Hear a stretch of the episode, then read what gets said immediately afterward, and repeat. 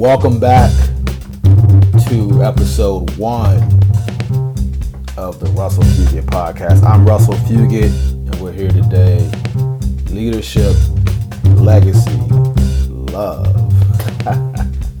My voice is a little bit scratchy this morning, but I'm happy to be here and feeling good and really excited to get this show going. I know I had to start at episode zero and uh, I haven't put it in the wide distribution. So the timing of when people arrive at this podcast uh, may be interesting to hear zero to one, but um, nonetheless, here we go.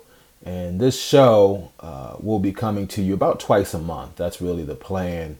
And uh, we have some interesting things lined up to get us through to year end and some interesting conversations. And really going to start in the next few weeks uh, sharing a lot, primarily about what I've learned in my background, and then from there, uh, we'll begin uh, interviewing. And I have some uh, pretty interesting interviews lined up, and I'll be talking a little bit more about that today. But just want to introduce myself a little bit and kind of give you a little flavor for who I am and what my story has been so far in, in this life of almost 40 years, in my 40th year of life currently. My birthday falls on Father's Day this coming summer, which is certainly going to be interesting. And I've had some thoughts around uh, organizing to do something on that day to serve and encourage other uh, men and fathers um, who are doing the work out here.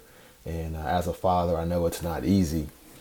And um, I welcome ideas to that. You know how to reach me. You can check out more at russellfugett.com. Sign up for my email newsletter there. Got some interesting things uh, brewing. Um, you can follow me on social media at Russell Fugett across the board uh, Instagram, Facebook, Twitter, LinkedIn. Um, of course, please subscribe to this podcast. Right now, we're on iTunes. In the coming days, we'll be distributing to some other platforms, just doing the work little by little, chipping away at getting things uh, distributed. If you want more of a business flavor, we're also uh, launching uh, the Good Word Digital podcast, uh, Ingenious Experience Connected. That's going to be very different. Five to 15 minutes, uh, two or three times a week, uh, where we'll be getting some expertise in business, in digital, in politics, in project management, in, in business leadership and coaching in software development and search engine optimization, Facebook ads, social media management, content creation, you name it. We're going to be having some expertise uh, in business, the marketplace, finance. Man, it's just going to be so robust. Again, that ingenious experience connected. I'm excited about what I'm doing on that space, and I'm just leveraging my gifts. I heard a great sermon a few weeks ago at my church, I 5 City, uh, Glen Burnie, Maryland, near BWI Airport. If you ever want to visit with me, hit me up. Let's do it. Or just show up, go check it out. And uh, about working your two, right? It was about the parable of the two talents and working your two. And it's like, what are my two, right? Of course, in that parable, some people, uh, God, uh, Christ gave, Jesus gave one man five and one man ten, and and the one that had one went and buried him. Right? I'm over here trying to quote, quote the Bible, and I'm probably not hitting it accurate, but the theme is still the same. The one guy buried his his talent, and then when when the the guy who gave him the talent or Christ came back, he said, "Well, how come you didn't do anything with it? You just bet, you know." He said, "Well, I was afraid, so I buried it, and and I didn't do anything with it. Because I didn't want to lose it. But if you bury it, of course, the idea you bury your gift, eventually the gift will will flee from you, right? If God's given you a gift." To do something, but you don't use it, you don't build on it, then nothing's going to happen, right? So, of course, we're always looking at the people that have five talents and 10 talents and wondering how they got five or 10 and why can't I have at least two or three, let alone five or 10? What makes them so special and so great?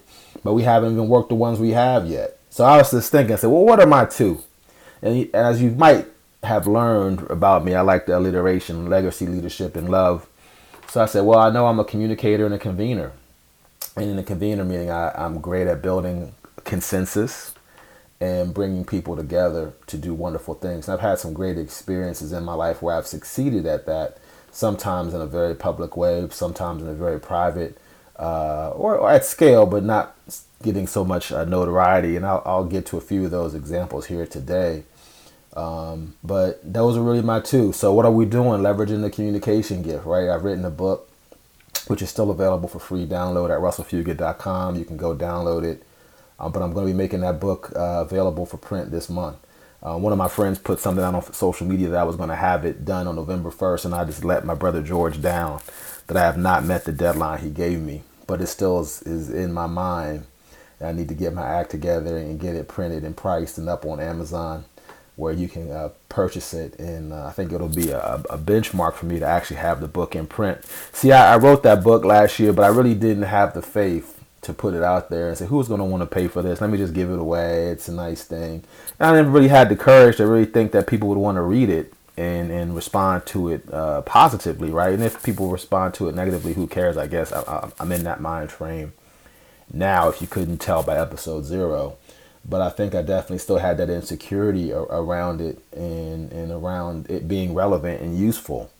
Um, of course, I've gotten some great feedback from, from a number of people over the year who've read it and engaged it. I actually gave a speech at UMBC about three weeks ago, and a young man said he read the book. And this young man appeared to be of, of Asian uh, descent, um, didn't speak great English, and we had a wonderful conversation. He, he said he read the book, and that just meant so much. That meant more to me than my friends and people I've been associated with in business and my family saying it was good, right? When someone, when a young man who's in college says, I heard you were coming to speak, I looked you up and I downloaded and read your book and it was great and thank you. I mean, man.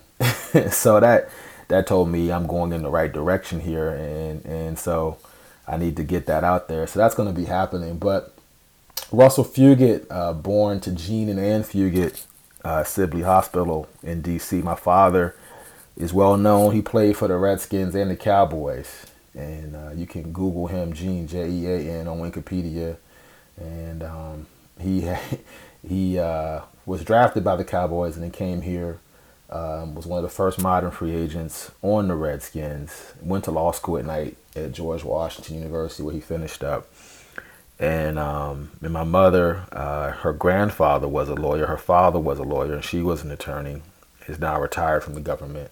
She wouldn't want me putting out a lot of details about what, what she did, um, but she was an award-winning um, appellate attorney at the Labor Department.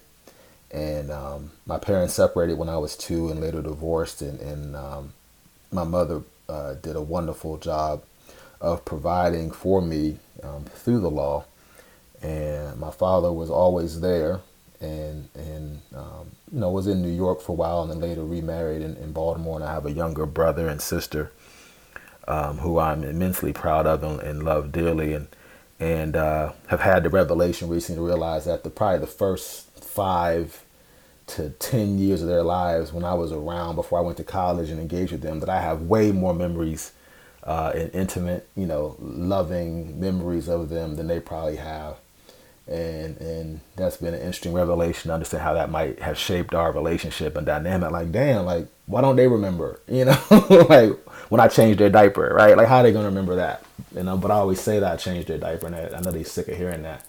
Um, but man I had a great loving uh, family growing up.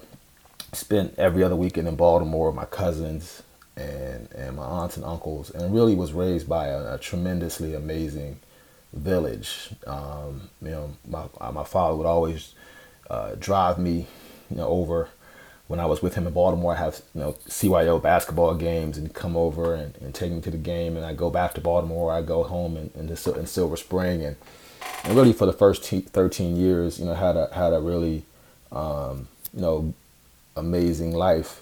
Um, when I look back at it, it did have challenges. It was very disruptive and painful. Um, you know, as a young person, um, going through my parents' divorce. Uh, definitely didn't realize what it was at the time, but went through counseling as a young kid, like I guess ages six, seven, eight. Right, didn't know what it was. Was just going to talk to a lady. But I had episodes where I slept walked and, and was really, you know, uh, stressed. You know, acted out in school, didn't understand, right, and and still, you know, until my adulthood had to grapple with with the reality and the truth of that um, fact and and um, certainly shaped me, right? Um, but always you know, feel like I knew who understood who God was. My fa- parents were both primarily raised Catholic, and my father's family especially so. And I go to church regularly, and my mother always tells a story about uh, how I was a I was a boy, uh, maybe four or five years old, no older than that, and my mother said, you know, God loves you. You know, I'm, I'm, she tucked me in tonight for bed and said, God loves you, and to which I responded, I know. And she said, How do you know that? And she said, and I said to her, I said, because he speaks to me, he tells me. And that was a very profound moment to her and her faith. And I always have thought back on that anecdote of the childlike faith and even somewhat remotely having a sense of understanding that there was a relationship, right, between me as a person and, and God, and, and not, of course, understanding um, completely. And I guess we never tr- completely understand how that plays out in life but knowing that there was a God and that He was uh, available and present, right? Um, and, and going, uh, you know, in you know through Catholicism and and going to Catholic school, you know, learning a lot of the rite and ritual and dogma, but never really having the chance to to grasp that reality more plainly. And it wasn't, quite frankly, until I got to Georgetown Prep that I really had an experience, right? And there was a retreat I mentioned last in last episode, Kairos, which is God's time, where I really had that experience. I think I really had come to a reality of of uh, at least my reality as a 14 and 15 year old in in school um, of feeling uh, you know somewhat inadequate compared to you know my my classmates at prep who had intact family units, who had mothers who didn't have to work, who could pick them up. Um, you know, where I had to walk across the muddy golf course to get to the train or the bus stop and take a couple buses.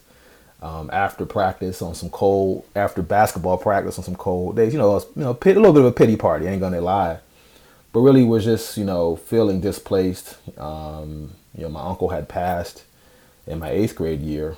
Um, you might look him up, Reginald F. Lewis, and I'll be talking more about him to, a little bit today and in future episodes, certainly. Um, but he passed, and that was a very traumatic experience to be uh, there um, shortly after he passed away in New York. And then um, first, my father was moving to New York to take over the company, and then within days of me starting at Georgetown Prep, he told me, he called me and told me he was moving to Paris. And that was deeply disruptive to the every other weekend going to Baltimore, having that unit, that village. My village was gone. And then months later, we'd move from downtown Silver Spring to further out suburban Silver Spring, which dynamic uh, drastically changed my commute. So I'm in this new school. I'd been in the same school for eight years, graduated, and then in a very different environment, as I spoke about last week, where I had the United Nations of friends, and I was kind of the man at St. Michael's, right? And um, then went to prep, which was very different. And I was kind of like in this petri dish where everybody knew my father was this former Redskin who now ran this uh, multi-billion dollar international food conglomerate, Beatrice Foods, and it was it was had been highly publicized, and this is in 1993. And so, you know, people would act very strange. People acted very strangely towards my mother, and, and it was like a, a, lo- a, level of notoriety and fame that I was deeply uncomfortable with. And even departing St. Michael's, uh, we had a field day, and there were, and even at some of the basketball games, there were adults who would approach me and ask me questions, adults who I did not know.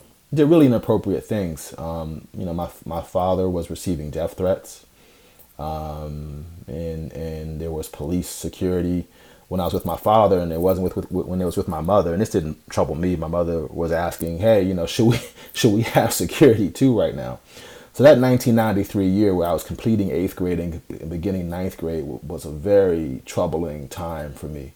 And looking back at it, I was quite depressed in some of my behavior and my sleep patterns. And when I would, you know, do my homework, I would come home and sleep, and I would stay up to like one o'clock and do my homework, and then like, you know, play video games. And I, and I you know, my grade slipped in eighth grade, but I already had got one thing. I, I was pretty close to getting into high school. Once I got into prep, I, you know, kind of just, you know, kind of blew off the second half of eighth grade. And, and, and I remember having a, t- a meeting, with my mom and the, my eighth grade teacher uh, Mr. Ribzik, if you're hearing this, thank you for your commitment and, and, and toughness on me and caring enough, even though I, you know, you probably could let me slide on out of eighth grade, least caring enough to say, Russell, well, you're not doing your, your best work. But I think looking back, I was really just disturbed by, by everything that happened, by my uncle's passing, and just really didn't know how to handle it. I think it was tra- traumatic. And, And um, I think my, my parents perhaps overlooked that. And this is not a knock on them. It just was what it was, right? I think it was an honest mistake. I think everything was happening very quickly. And I think no one could have quite understood or imagined how it impacted me. And I didn't even understand at the time how it impacted me, but I think it did. It did very deeply. And then later on that year, to not have the family around, right?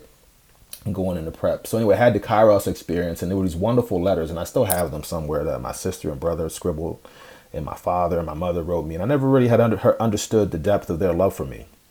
And I think in the midst of everything, I had uh, forgotten that, right? And that's, you know, again, love, right? To understand that your parents love you, and even though things don't go perfectly, even though if, you know, my father, you know, didn't have the ability or, or the opportunity to communicate to me that, hey, I'm not going to be in New York where I can come to your basketball games and come see you, but I'm going to have to move to Paris. And you're not going to see me until Christmas. You're not going to be coming to Baltimore anymore much often, you know. And, and but yeah, good luck in school in a few days, right? You're this brand new school, right? With these brand new kids and all these, well, all these white kids. Let's be frank, you know. So it was like, what am I, you know, what am I supposed to do? And I'm getting all these questions about my dad playing for the Skins and in the newspaper. My dad, you know, kids literally say, hey, my, my dad wanted me to ask you this you know, it was really, you know, it was intrusive. It was uncomfortable. It was awkward, you know.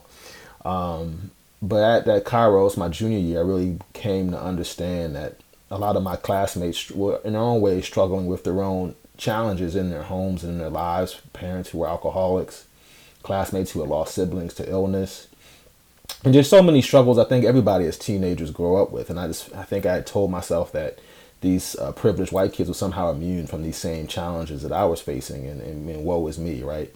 So I think once that that lie had been dispelled in my mind, it opened me up. And then I had the, the last four, five quarters at prep. I was on the honor roll, four of the five.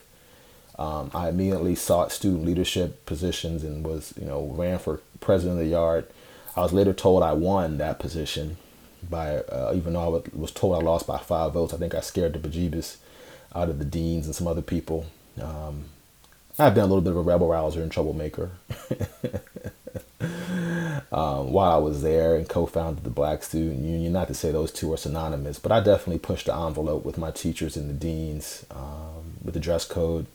I grew a beard and got a doctor's note that said I couldn't shave because of a skin condition. You know, even though I was supposed to be clean shaven, I, I did all that kind of stuff.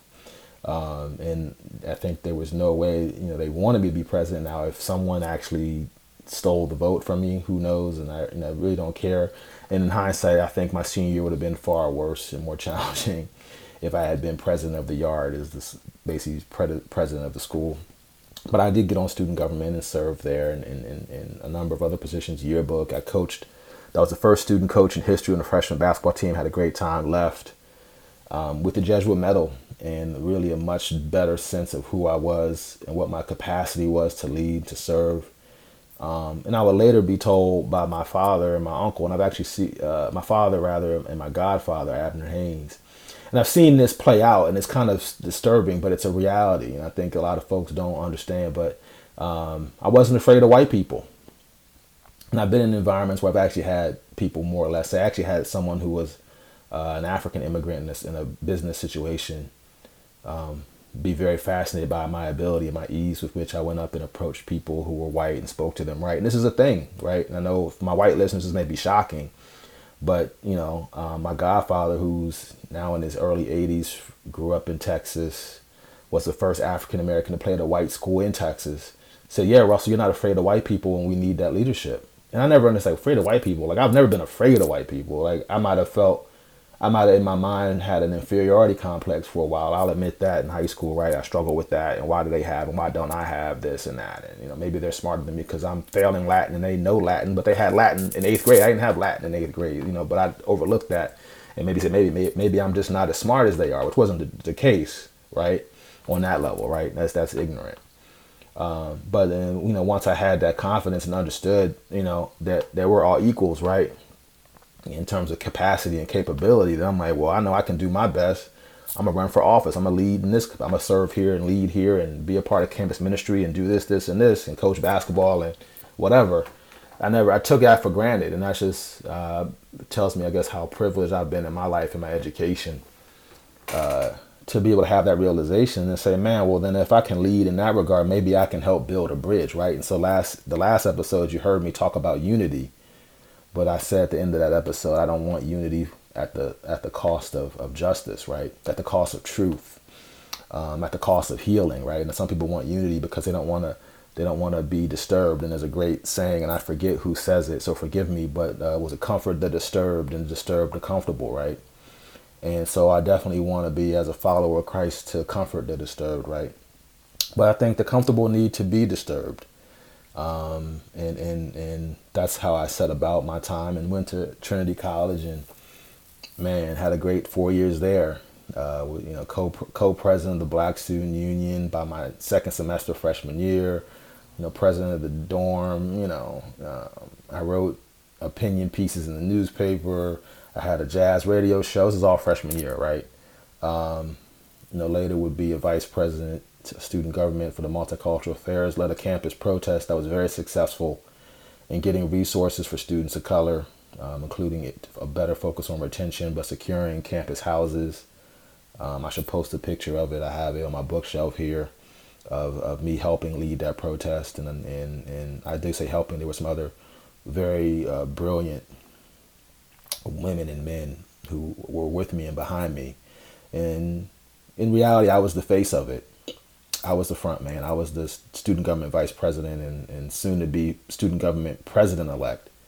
But without my, my brothers, uh, Fia Adamensa and Charles Botts and Elaine Davis and um, man, and I know I'm forgetting a lot of names. There were brothers and sisters in the Asian and Latin community, in the LGBTQ community, um, and in a broader, uh, you know, white community from different aspects as well. Who, people who just cared, who just knew we were on the right side of, of justice and healing, and uh, of making sure Trinity had a place for people who were were not part of the mainstream. And this is what I said at prep, right? The the other, right? You have these institutions who were founded uh, in the 1800s and 1700s for white men of a certain class, and how those institutions evolve to be inclusive and how do we evolve in terms of what's taught in the classroom, what values are, are, are being communicated in student life and from the president and from the deans and from the board and from the faculty, right? And, and what does that mean when you complete your education at these institutions? Who are you?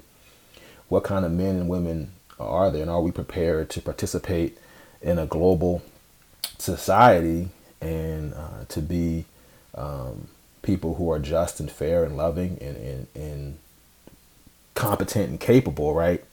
Um, to, to serve, right? And that's always the, the challenge. So it was a very quick four years in hindsight there.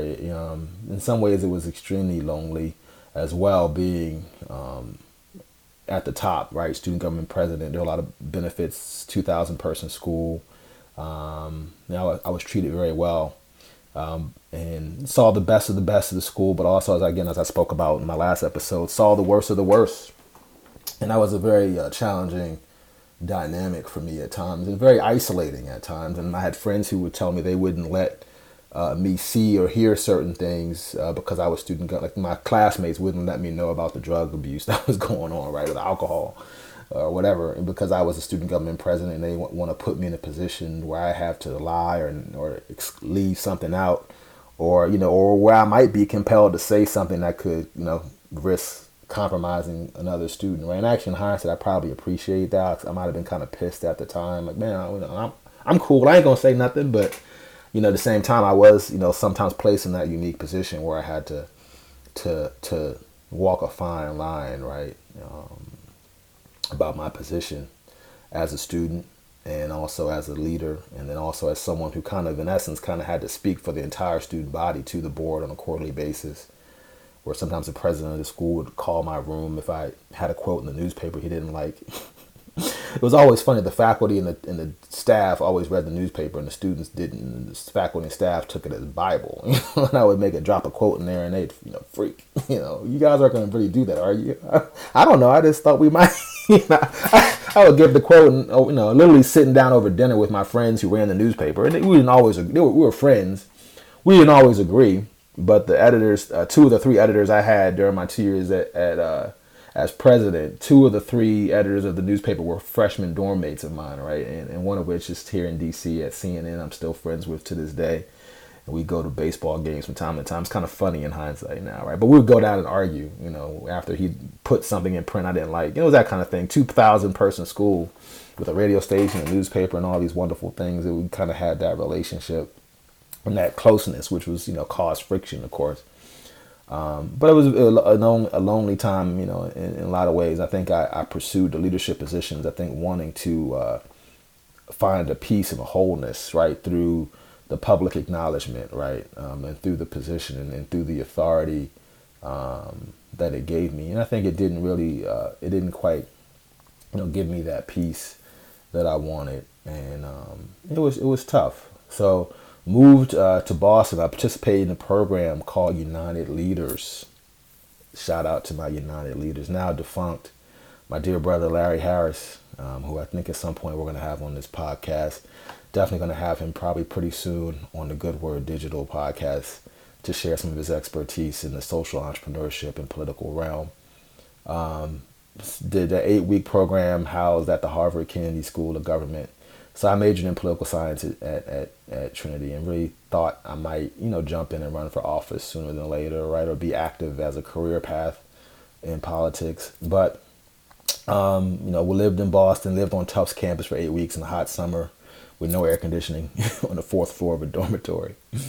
And I ate the ate the cafeteria food, which wasn't as good as Trinity's, by the way. At least in the summertime. Now I don't I don't know, but anyway, um, man, had an amazing experience and got to meet a lot of interesting people. And this is in 2001, after the 2000 election, right? The Gore Bush election, right? And it was a very interesting time in America in terms of Supreme Court had kind of decided what was going to happen in Florida and who the president was going to be. We had a lot of people who were involved in that campaign kind of come through and give us uh, various discussions and insight as to what might happen uh, going forward in, in the political realm and in America. Um, and of course, this is in the months leading up to 9 11, right? So I'm at Harvard that summer. I uh, interned for Steve Grossman, who was the former chair of the Democratic Party and who was running for governor. And that was a very interesting experience. I did a lot of opposition research, and this is before the internet, where I literally would go down to the office and use Xerox. You would Xerox the paper uh, to see who the other donor, I think the donors of the uh, opposition were, and they would bring back these binders where I'd sit all day Xerox, and had to go do that like a few times. And uh, and then I went and spent four weeks where I uh, interned in the Boston office for Senator, for then Senator uh, John Kerry and um, that was also an interesting experience. Got to some exposure on uh, welfare reform. I think Clinton had just kind of like signed that into law, and that also was an interesting time, and made some uh, some good friends in that office. Some of which I'm still somewhat in touch with, um, who were on his staff there. Um, and then I, you know, decided I wanted to stay in Boston. I had two job interviews lined up the day of 9/11. I had an offer from Common Cause Massachusetts. That wasn't going to pay me much, but it was a nice offer, and I knew if nothing else, I could accept that offer to hang out in Boston. My thought being I'd hang out for a couple years, work, and then go to grad school because there's all these wonderful grad schools in Boston. I wasn't sure what I wanted to do, but I had a lot of friends in Boston. I had uh, two first cousins, one at Tufts uh, and one at Harvard, and then I had an extended family cousin who played football at Boston College. So between the three of them and my dear brother Larry, who I roomed with on College Avenue, and then I had two other friends from high school who were still at Tufts, three, two or three. Um, and I was right down the street from Trinity. I'd hop back to Trinity sometimes and go to a couple parties and stuff. You know, still trying to like hold on to the revelry and the, being the man on that campus a little bit too long. I kind of was like, you know, settling in after 9/11. But I had two job interviews a day of 9/11. Both job interviews got frozen. Never had those interviews. Um, I think one of them or both of them were second interviews to second round, so I was pretty close to like potentially getting, you know, landing an offer. Perhaps I'll never know. And um, ended up taking the Common Cause jo- job and was, you know, kind of just living hand to mouth. I applied to law school. A lot of people don't even know that, right? I applied to, to law school. I took the LSAT. I took the LSAT prep course and did not put the work in was so half-hearted. I don't even think I had half a heart to really want to go to law school. It was just like 9/11 happened. Everybody kind of panicked, right? Like, you know, are we going to be attacked again? Is are we going to go to war? You know, is the economy going to you know, like be permanently damaged? Like everybody, like I think law school applications in the in the in the spring of 2002 were probably like one of the highest ever, right? Like the, the you know all the LSAT you know tests were oversubscribed. Like it was crazy, right? So Um, I remember you know, sitting for the LSAT and just you know having a headache. My score was I don't even remember my score, but it was like embarrassingly low, like terrible. I applied to three law schools in DC, did not get into any of them. I thought I might at least gotten waitlisted somewhere, and you know kind of kicked the idea of law school around, but I really wasn't feeling law school. Um, you know, came home within a few weeks, had a job, Best Friends Foundation, working in DC public schools. Was there for 13 months. Um, and Elaine Bennett, uh, the wife of Bill Bennett, learned some very interesting things. Um, learned a lot. Um, you know, uh, I made some great relationships. Mr. George Sanker, I still owe a phone call. Um, who is now, uh, I think, principal of a Christian school um, was able to build some great relationships there. Um, down the time, down the time to found the Washington Washington Academy. Academy um, was also my supervisor there for a while, and, and spent a lot of time. Pauline Hamlet, um, Williams, who's an amazing uh, jazz vocalist. Look her up.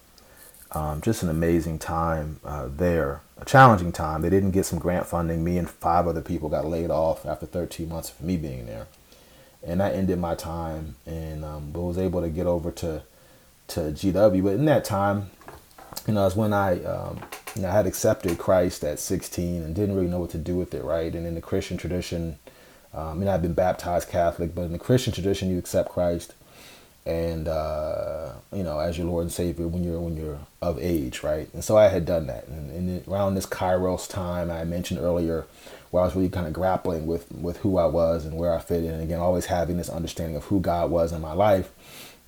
I had accepted Christ. Um, this is October of '95 or thereabout, right? So before the Kairos, right? So it kind of had opened the door for me, right, in my heart, in my mind. But I didn't really have discipleship. Was not interested in church right? Or some corny youth group. Like, yeah, get out of here with that. Like, whatever. I'm gonna, you know, take it. I'm gonna sleep and go watch football or, or watch, you know, basketball on Sunday and do my homework. Right? That was Sunday in high school, man. You know, you know, you can miss me with all that, you know, stuff, right? And my mom was not gonna. She had fought me for a while when I was younger. She said I'm not fighting him anymore, and I was happy about that, right? Um, so then later on, you know, really through college, you know, there were opportunities, but was really not, you know, either um, you know, sought God in my own way at times, but really and, in struggle and grapple with a lot of things. Still trying to heal and overcome some of the challenges of my youth, right? The hurt of my parents' divorce and and different things that had not really been resolved in my mind, in my heart from that, right? Um, but you know, came home after my year in Boston and was like, you know, really felt like I had a decision in terms of, you know, who do I who did I who did I want to be in life? And I always knew God was real, right? I always had faith in that, even though I had not pursued it, right? Um, but really, you know, wanted to. And so I did. I was baptized. I think it was 2002, around that time, um, and that was an important public decision, declaration of my faith, um, and really, you know, felt, you know, um, the impartation of the Holy Spirit. I know that's a profound thing for a lot of people to grasp that, right? Like what is this? Is it don't want to get spooky? But it's in the Bible, and I'm not equipped, and maybe I can have my, my one of my I have two brother-in-laws now who are pastors, and I probably should have both of them on and and, and articulate this further. Um, but the Holy Spirit is a gift of God, impartation, right? And if you pray and seek and focus on the Spirit, you know, you know, like you can get that that leading, right? People say trust your gut, you know. Well, for me, my gut is the Holy Spirit, right? I pray in my time of meditation, of quiet, of listening, right, to that Spirit and and sometimes in times of deep trouble and distress and anxiety and exhaustion turn my attention right? And I will just say I've avoided some very uh, awful situations that, that had I allowed my temper or my human uh, flesh to determine my reaction and my response that I would have you know certainly been in, in a very bad way maybe even in jail or dead right? By some of the human inclinations of how you respond right but I, by the grace of God, turned my attention to the Spirit and was able to arrive at a place where I was able to endure a moment, a circumstance, endure an individual, right, who's, you know, might have been calling me everything but a child of God, right, or even threatening me, right. And I've had these things happen, right.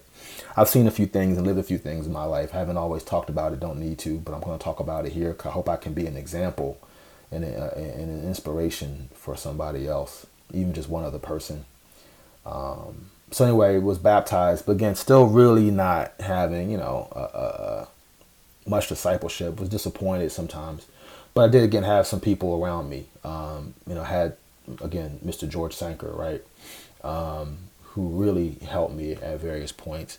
But then I just dove in uh, headfirst um, to Emmanuel's Church in, in Silver Spring, New Hampshire Avenue. The church has since undergone some challenges. I'll just say you can Google it if you really want to know. And unfortunately, it's had to change its name and kind of reposition. But I was able to grow a lot there and um, ministered there in the middle school, volunteered, and, and, also to young adults, and had the chance to speak and teach to both groups on occasion. And um, for about a year and a half, learned a lot there. Um, did a missions trip to Guatemala, right? So in the backdrop of all that, I was also, you know, engaging from time to time in various business interests with my father. And some of this I probably don't even remember a whole lot of in great detail. I know my father was practicing law and he had been an NFL agent. I think I talked a little bit about that in the last episode. And, you know, I had some interesting success and stories. I got to talk to Jerry Jones when I was in like 13 or 14 when he was negotiating a contract there. And that was a unique experience but really in some ways you know we're trying to get back to that and figure out you know what was the next business step you know, i didn't see myself working i wasn't really enthusiastic about a career path but i really had a lot of uncertainty right about that you know i didn't know if i, I thought for a time i might want to be in the nonprofit education world but certainly getting laid off from the best friends foundation left a bad taste in my mouth and really helped me realize that um, you know i didn't feel like i guess i had you know enough control over my fate right to really be able to chart my path, right? To be at the the whim of some grant writer who may may or may not have written a good grant or some foundation that may or may not have sought it fit to fund that grant and then I lose my job, you know. So um, so in that backdrop was free trying to figure it out and ended up landing on my feet at George Washington in the multicultural center there and, and just had a very uh, rich six year experience there got my master's degree there um, you know in in 2007 and promptly formed my first company and um, you know really began my journey as an entrepreneur and in next week's episode i'll begin to speak i am going to be sharing the audio from a speech i gave a few weeks ago at umbc that kind of talks about some of the lessons learned and really kind of again was geared towards that college audience about you know what they can do now right to pursue their entrepreneurship um, but just talking broadly and not getting into the details because those will come out as we go forward. But the real question I had is I lead up to, you know, again, in my 20s at GW, finishing grad school, formed my first company, had been dabbling with my father in various pursuits of his primarily, right, up until that point. Um, can I be Christian and be a businessman? and I really grappled with this, and, and a lot of times this felt very insecure and thought it was not possible to lead a life of faith in any kind of public or expressive, ongoing fashion, but yet still pursue entrepreneurship and business, right? Do economics, does the marketplace uh, and entrepreneurship and Christ, can they, can they exist, right? So that was number one I struggled with. Number two, was my responsibility to my family's achievements and primarily my responsibility to my uncle Reginald F. Lewis's achievement, right? And and my family, particularly my family generally, but being raised by my mother, primarily were very achievement based, right? And so um, those the achievement was really an important uh, thing, um, important uh, the responsibility to that achievement, right? Achievement was emphasized, right? So my responsibility to that achievement was something that really I felt in my heart. No one ever told me I had a responsibility to it. No one ever put the pressure on me, but I always felt it that that someone had to pick up the ball. Right, my uncle had died at 50, right when I was 13, and my father had it for a while, and my aunt took the company and divested, and then it was left to my generation, and, and I'm the leader, and, and you know, and I'm well, I am a leader, right, and so you know, it seemed like the obvious thing that someone had to kind of pick up the baton, right? As a, as a, as a black person, right? Um, when you have this kind of success, when you have this amazing path that's been charted, there's amazing uh, social capital, there's amazing institutional knowledge, right, and understanding that most people in the world don't understand about finance and business and and what it really requires as an individual to overcome these things. Like someone had to, it's a responsibility for someone, particularly because I'm a black person in America, right, to build on that. And that's where I really took on that that responsibility and that, and that burden, but unfairly so. Really grappled with my uncle's life and, and its impact and my responsibility to it. And you go different places, you go to different circles, and you know people discover, you know, my kinship to my uncle, and would ask, you know, probing questions and say unique things and encouraging things. But I say unique things in terms of things that make me think a little bit differently. And it's fascinating to always get an outsider's perspective by outsider. I say someone who was almost always outside of my family um, and almost always didn't know or I never met with or worked with my uncle, right? So their take was was very somewhat presumptuous, but still was very fascinating to hear and to understand. Okay, what was their take on it? And you know, I probably maybe at times let other people's opinions or perspective impact me, right? Because their assumptions often were were false, right? Because reality, um, and oftentimes is very different, um, particularly in a family dynamic. But I definitely struggled because I always think I had the assumption that people who did know him um, would always would find it therefore obvious as to my sense of responsibility. And in fact, I always thought that people in my family would have would actually share that sense of responsibility in the exact same way that I felt it, right? and which is really foolish on my part naive on my part. Um, and you come to learn as you get older that even though you're related to people, people have different upbringings, different values, different perspectives, different experiences, different views. And while there's many things and values that you share, and and your love of family overcomes all deficiencies, right? Or at least it should, or we try to make sure that it does, right? In all families and situations. It does not mean that what is apparent and obvious to you is going to be apparent and obvious to them. So to me, it was always apparent and obvious that someone had to carry this forward, and, and why not me, right? No one else seemed to be taking a particular interest or moving in that direction. Um, but of course, others don't always see it that way, and and uh, and so it became, I think, a burden. And um, I wrote in a blog post that just published um, last week, I uh, had to come to the realization that I had to adjust my ambition. And my ambition for so long had been I have to be a successful business person. I have a responsibility to be a successful business person. And even at times, perhaps I was entitled to be successful because of my uncle. But not only because of my uncle, because of my great great grandfather who escaped slavery and had his own uh, farm and had his own blacksmith shop and had two U.S. patents, or because of my great grandfather who was one of the first 35 African American attorneys in the state of Maryland and had significant real estate holdings and um, was very active politically and in the Catholic Church in Baltimore, uh, the son of a black man and a white Irish immigrant woman, right? um, or because of my grandmother's aunts and uncles who owned bail bondsman shops and blacks and uh, and uh, shoe stores and liquor stores, right, in, in, in East Baltimore, right, and and I think my my great aunt who's now 95, almost 96 said that like a quarter million dollars a month or a week or some their amount was estimated to have gone through their businesses, right, um, in, in East Baltimore. So they're very much a part of the fabric and the economy, right, of their neighborhood and their community, right. So you really begin to to understand these things. And of course, what my uncle achieved, what my father uh, had achieved, in, in having one of the largest African American owned law firms in Baltimore at the time of my uncle's passing. Um, to this day, there's I think there's four uh, district court judges that my father hired and trained in Baltimore. And this is like in the 80s, right? Um, which is really was unheard of at the time. And of course, my father went on to work with my uncle and take over the business upon his passing. And so just feeling that like responsibility. Um, so I won't say it was pressure, but I definitely felt like it was a burden. Like, man, like, A, this should be a hell of a lot easier than it's been.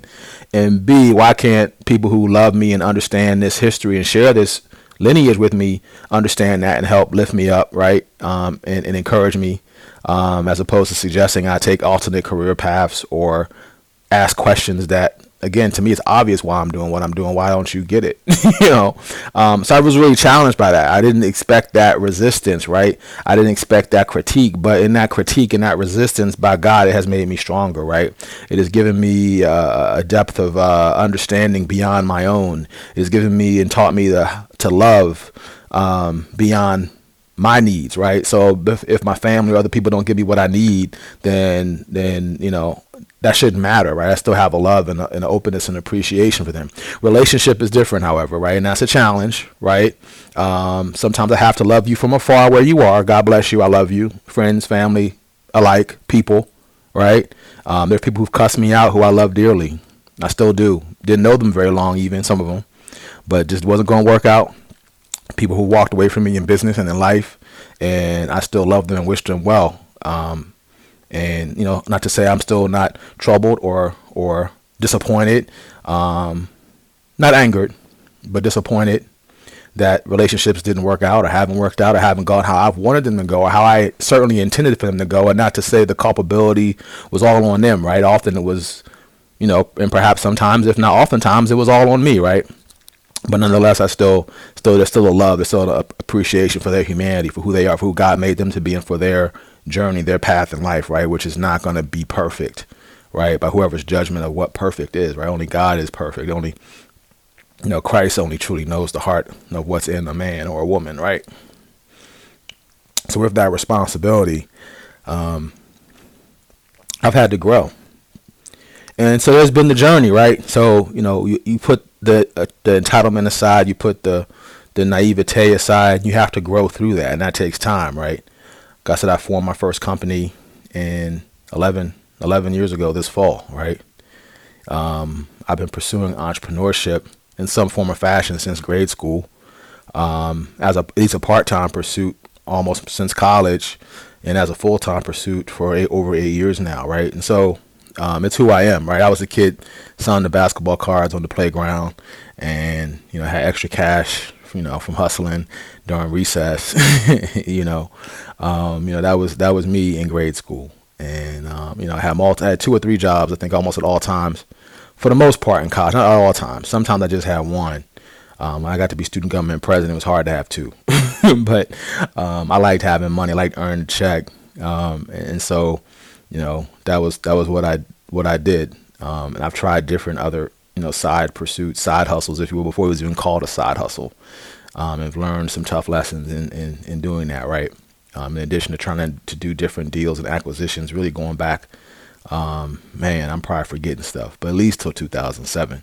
Um, you know, being on the front lines, I've seen a lot of unique opportunities, met a lot of wonderful people, and have some wonderful relationships to this day, and just been so blessed by that. But check out adjusting my ambition, and and the, the really the one line is, if you don't have time to go read it, is real simple. Adjusting my ambition because the Bible tells us to do what? Seek ye first the kingdom, and then all things are added, right? So for so long, I think I sought to match that achievement, to honor this achievement, right? Which is noble, right? So even it can, so even it, what you're trying to do can be noble, but God says, no, no, no, no, no.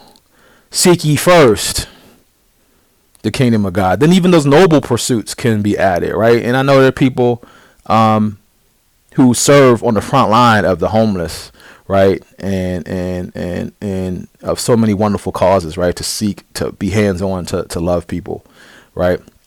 But you know, and, and, want more capacity, want to be able to do more, right? So even for them, right? And I'm not saying I know any anecdotes of, of their stories, but seek ye first, you know, and say seek. You know, not, it's not just seek ye first instead of going to try to become a millionaire because you want to be rich and buy a luxury car and live in a huge house, right? It's not even just for that, which some people may say is a shallow pursuit, right? In certain circles, right? It's say no. You want to do noble things. You want to love and serve people. You want to have capacity to do that at scale, which I do, right? You want to have the resources to be able to do that at scale. I do, right? I understand that economies um, are created and jobs are created, right? When you have resources to do so and know how to do so, you can touch lives, change families, when you can empower them to make a living, right? When you can give them uh, an honest day's work. It's in the Bible, honest day's work deserves its wage, right? And that wage, you know, that can be empowering and, and lend to their humanity and give them the ability to better serve and to love, right? How about that for a perspective of, of what a Christian can be in the marketplace? Wow, right? So seek ye first before I can even get to that, before God can give me these things, before I can have the resources and the capacity, I got to seek the kingdom first. And man, that's been hard. Cause I felt like, man, my uncle was the, you know, they say he was the wealthiest black man ever, and I know this person and that person, and I went to these great schools and got this great education. I was student government president. I knew the trustees, and then da, da, da, seek ye first, seek ye first, seek ye first. So I've had to arrive at that, right? And it's been it's because of what the world will call failure because deals haven't worked out, because relationships have been fractured, because partners have walked away, because partners have died, right? Because deals didn't work out, because I've faced racism, right? You know, subtly, but yet blatantly in some cases, some cases subtly. I've had people cuss me out. I've had people beg me to help them in one instance, and the next instance, like, nah, never mind, or don't want to pay me for it, but begging me for help. I'm like, well, look, you know. So I've had to go through so many of these things, so many deals, so many iterations you know, I once told a friend I, I got more pivots than Tim Duncan, man. It's not a pivot. My uncle's motto was keep going no matter what. By the grace of God, I do. And but how you do that is is what my, my I won't say my secret sauce is. I do that through through Christ Jesus, who strengthens me, who orders my steps. Um, and that's really what it's about. So here we are.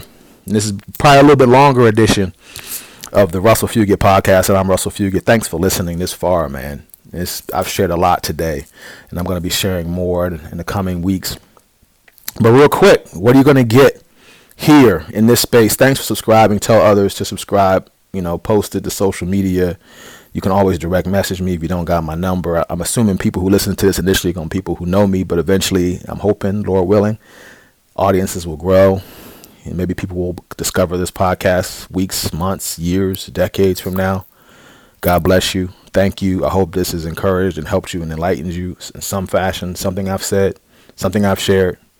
Um, man, by the grace of God, I go right. By the grace of God, and I've come to my end, and that was part of the injustice, in my ambition. When you come to your end, is where God begins, right? So when you tried everything you know to try, you try what God tells you to try, right? You get in that place. And I can talk more about that, and I probably will in the future. But look, on this podcast, you're gonna get, have me talking about you know leadership, legacy, and love, and then oftentimes it's gonna be the intersection of a, of a variable. So I like three XL, like you know three you know three X, three extra large, right?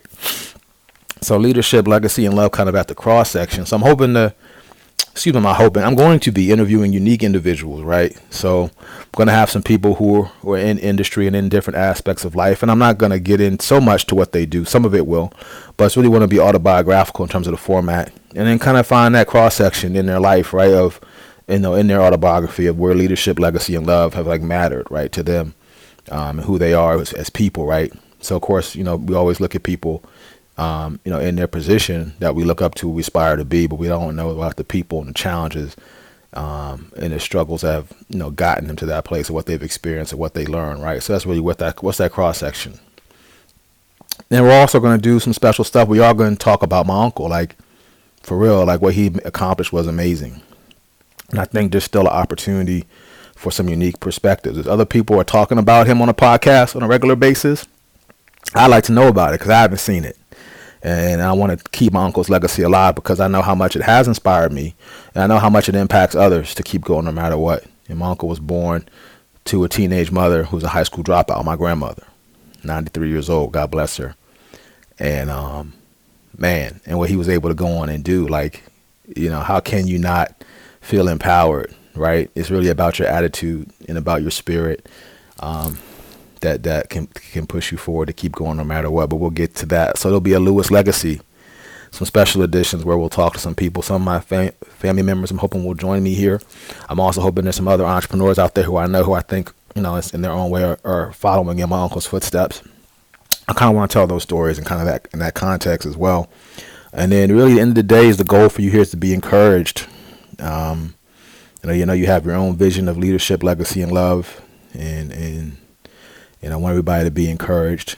I want people to know, you know, more deeply who Christ is, and that's not to say that this is not a space for people who don't believe in Christ. I want my my Jewish brothers, my agnostic brothers, my Muslim brothers, um, my brothers from all uh, brothers and sisters from various faith backgrounds to feel like they can come to this space and be encouraged, right, and be empowered, and and hopefully that's something I say and how you might see me living my life out on social media or on on different platforms in my blog, and then here in this podcast. Because when life happens, I'm going to talk about it right here because I have a lot of interesting thoughts and I just keep it to myself. But I've been discouraged by the Holy Spirit to stop keeping it to myself because I don't think all the thoughts I have and ideas I have are, are, are mine, right? I, I, like to believe that sometimes I, I get a little something in my gut, if you will, right? That says that, that gives me maybe have a little bit of truth to it, or at least it's worth unpacking uh, what it might be to discover it. Maybe some of you guys will want to engage and dialogue with me on social media. And hey, hit me up. You know, DM me at message me on on Twitter, Facebook, what have you. Um, you know, if you got my number, text me. Let's have the dialogue, right? Um, so I want everybody to be here. Hey, and love is universal, right? Um, legacy is, is, is universal and, and, and timeless in a sense. And leadership, man, we need leadership in this world right now, right?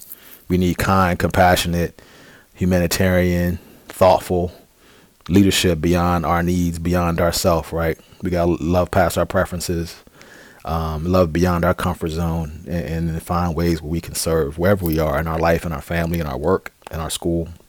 We just need to. Um, so I'm hoping that my story and what I share and what I, other people I bring here to this space will be an example um, and be an encouragement, right? And, and, create awareness. There's some great stories that I have uh, lined up, um, one of which I already have in the can um, of someone who I just think needs to be profiled. So it's going to be a little bit of a mix in this space. I, am really, you know, can't pin down what it's going to look like 10 episodes in, although I actually do have a 10 episode roadmap. So more accurately, I can't pin down what it's going to look like 20 episodes in, 50 episodes in, 100 episodes in, you know, as, as months and time goes by. Um, I definitely want to get into parenting and fatherhood sometimes, and some of my guests may be repeat and maybe we'll touch on some of these topics, right? Um, we'll probably get a little more into the spiritual um, side of things in terms of you know understanding and unpacking, you know, what's happening in the modern day Christian church, right? Um, I definitely want to talk, touch on issues of race and politics and, and, and, what's happening there from time to time. Don't want to get too political, but um, I think there's some critical issues sometimes that need to be discussed. So we'll see. But for now, I think I'm really going to be sticking with the legacy, leadership, and love and having some interesting guests, the Lewis Legacy, and um, I'm hoping everybody will be encouraged ultimately, right, and perhaps inspired, and maybe want to learn more about about what's happening um, in the world or what I'm up to or what one of my guests are up to. So. With that, hey, thanks for giving me so much of your time and lending me your ear. I'm Russell Fugett. This has been the Russell Fugett podcast, Leadership, Legacy, and Love you can uh, check me out at russellfugett.com. I'm on all social media at Russell Fugett on LinkedIn, Twitter, Instagram, Facebook, Medium, where you can read my blog. And uh, I'll be blogging there every couple weeks. I have a backlog. I have stuff I wrote in 2013 that I was never got the nerve to publish. Just didn't see the point. Was insecure. Was scared. So man, I'm freshening it up and cleaning it, polishing it off, blowing the dust off, and cutting it loose, man. And that's what I'm doing on this podcast. So, working on the intro, and uh, the production quality will improve here. So, thanks for listening. Thanks for bearing with me, and uh, and I look forward to, to hearing some some feedback from you guys on this. So, stay tuned. Um, episode two will probably drop just before Thanksgiving. I love you. God bless you. Be safe and Go vote if you hear this before Election Day.